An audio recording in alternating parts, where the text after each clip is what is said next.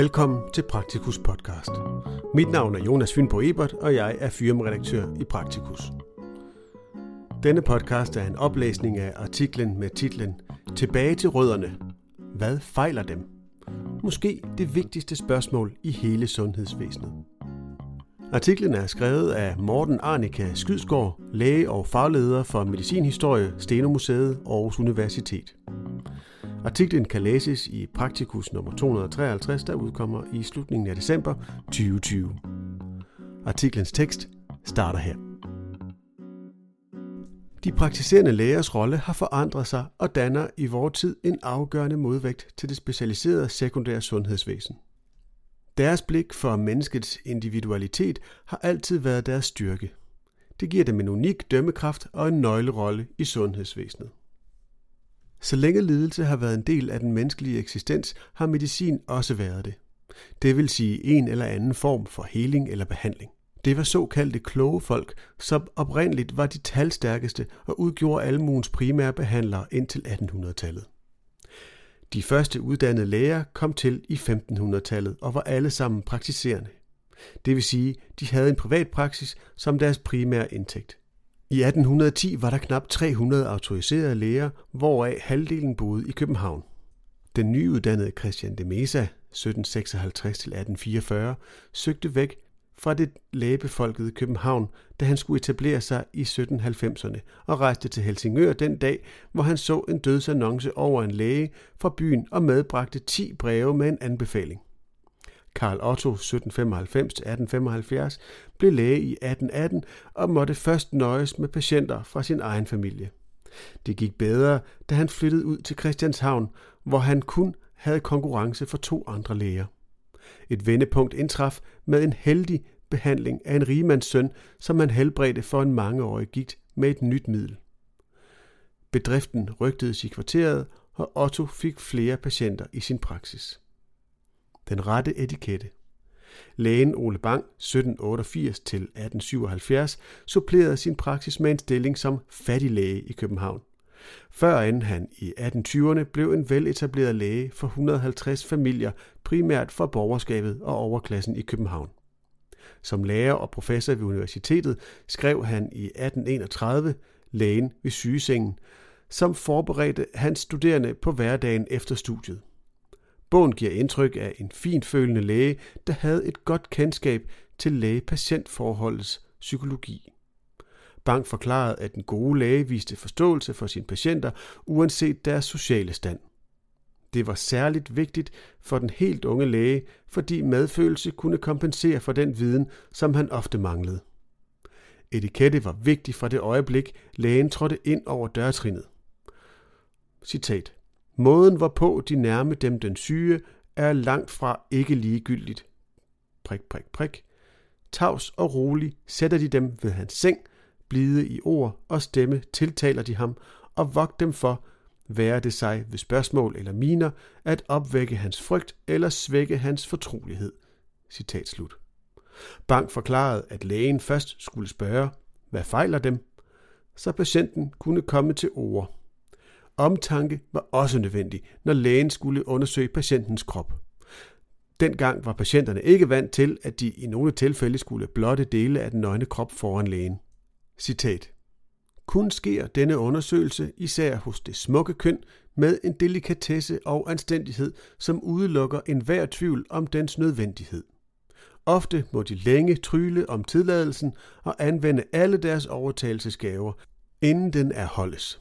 Ja, der mangler ikke eksempler på, at sygdomme er blevet dødelige, fordi en fornøden undersøgelse nægtedes. Citat slut. Dengang var angsten for at miste patienter til konkurrenterne så stor, at lægerne i nogle tilfælde ikke fastholdt fagligheden. Den trængte lægekunst. Omkring 1800 skød hospitaler for fattige op i Europa. Forskningsfronten lå nu i obduktionslokalet, hvor lægerne arbejdede som arkeologer i menneskekroppens indre og skabte i løbet af 30-40 år grundlaget for den epokegørende organlære. Det betød ikke mindst, at lægerne fik et klarere billede af sygdommens naturhistorie, det vil sige, hvordan for eksempel tuberkulose udvikler sig fra små tuberkler til store kaverner i lungerne, som kan give blodstyrkninger. Det organbaserede syn på sygdom betød også, at mange læger mistede troen på behandlinger, som kunne knække sygdommen, og det affødte en terapeutisk nihilisme. Det vil sige et stærkt begrænset brug af den tids medicinske hovedbehandlinger i dele af europæisk medicin. Flere læger var foruroliget over dyrkelsen af den døde krops anatomi og afmægtigheden i patientbehandlingen. Det var en urolig tid i dansk lægevidenskab, hvor hele medicinens grundlag stod til diskussion.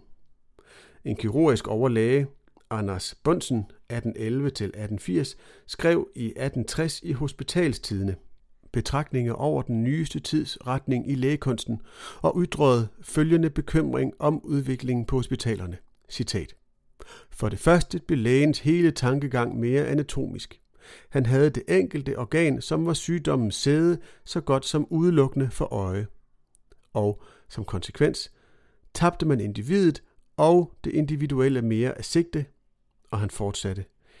Det var rækken af individer, der imponerede. Den enkelte med sit særlige var næppe nogen bemærkning værd, og individet forsvandt for betragtningen. Citat slut.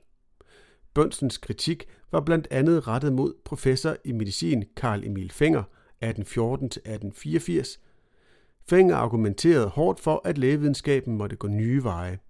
I det progressive ugeskrift for læger introducerede han i 1839 den medicinske statistik og forklarede, at det ikke nyttede noget, at læger sagde, at de flere gange havde haft held med en behandling.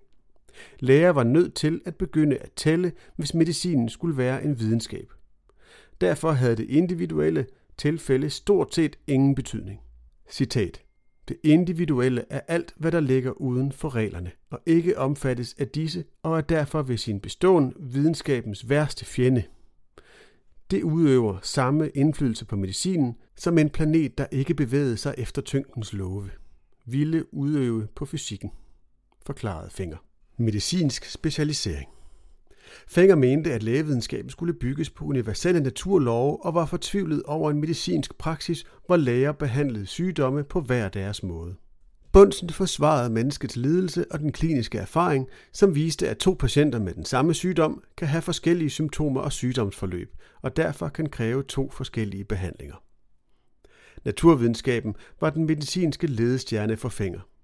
Det galt også den yngre Peter Panum 1820-1885, som gjorde karriere som laboratorielæge og i 1860'erne bestyrede det første medicinske laboratorium ved Københavns Universitet.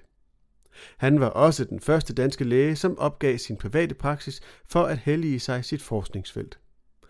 Denne professionalisering og fokusering på afgrænsede problemstillinger i forskningen smittede af på den medicinske praksis. De første danske specialister dukkede op i slutningen af 1800-tallet, og den almindelige danske lægeforening godkendte i 1918 de første danske specialer. Siden 1950'erne har den medicinske speciallæge været et grundtræk ved den vesterlandske medicin. Udviklingen har været fuldt af en udbredt brug af teknologi, biologisk grundforskning, multicenterkliniske undersøgelser og høje omkostninger. Samtidig har de nationale sundhedsvæsener skulle håndtere, at antallet af specialister, specialer og subspecialer er blevet ved med at stige. Her har den praktiserende læge som specialist i de almene sygdomme fået stor betydning. Således er reguleringen sket ved adgangsbegrænsning til specialer, men også med udnævnelsen af den praktiserende læge som visitator mellem primær og sekundær sektor i flere lande. De medicinske specialers stærke faglighed og tekniske kunden leverer hver eneste dag diagnostik og behandling på et historisk højt niveau. Det er på mange måder fantastisk for det danske samfund, fordi det redder liv og fjerner lidelse. Den medicinske specialisering har dog en bagside, som blandt andet drejer sig om en fremmedgørelse af mange patienter og en kompliceret koordinering af patientforløb fra den ene specialist til den anden. De medicinske specialers credo har også affødt høje og under tiden urealistiske forventninger hos befolkningen. Specialiseringen er vokset frem i en tro på videnskaben og teknologiens uanede muligheder. En tro, som på nogle punkter er gået i opfyldelse, men som også er stødt ind i det problem, at sundhedsvæsenet ikke har uendelige ressourcer, som kan realisere de konstant nye muligheder for at bruge bedre medicin og avanceret teknologi. Mennesket i centrum.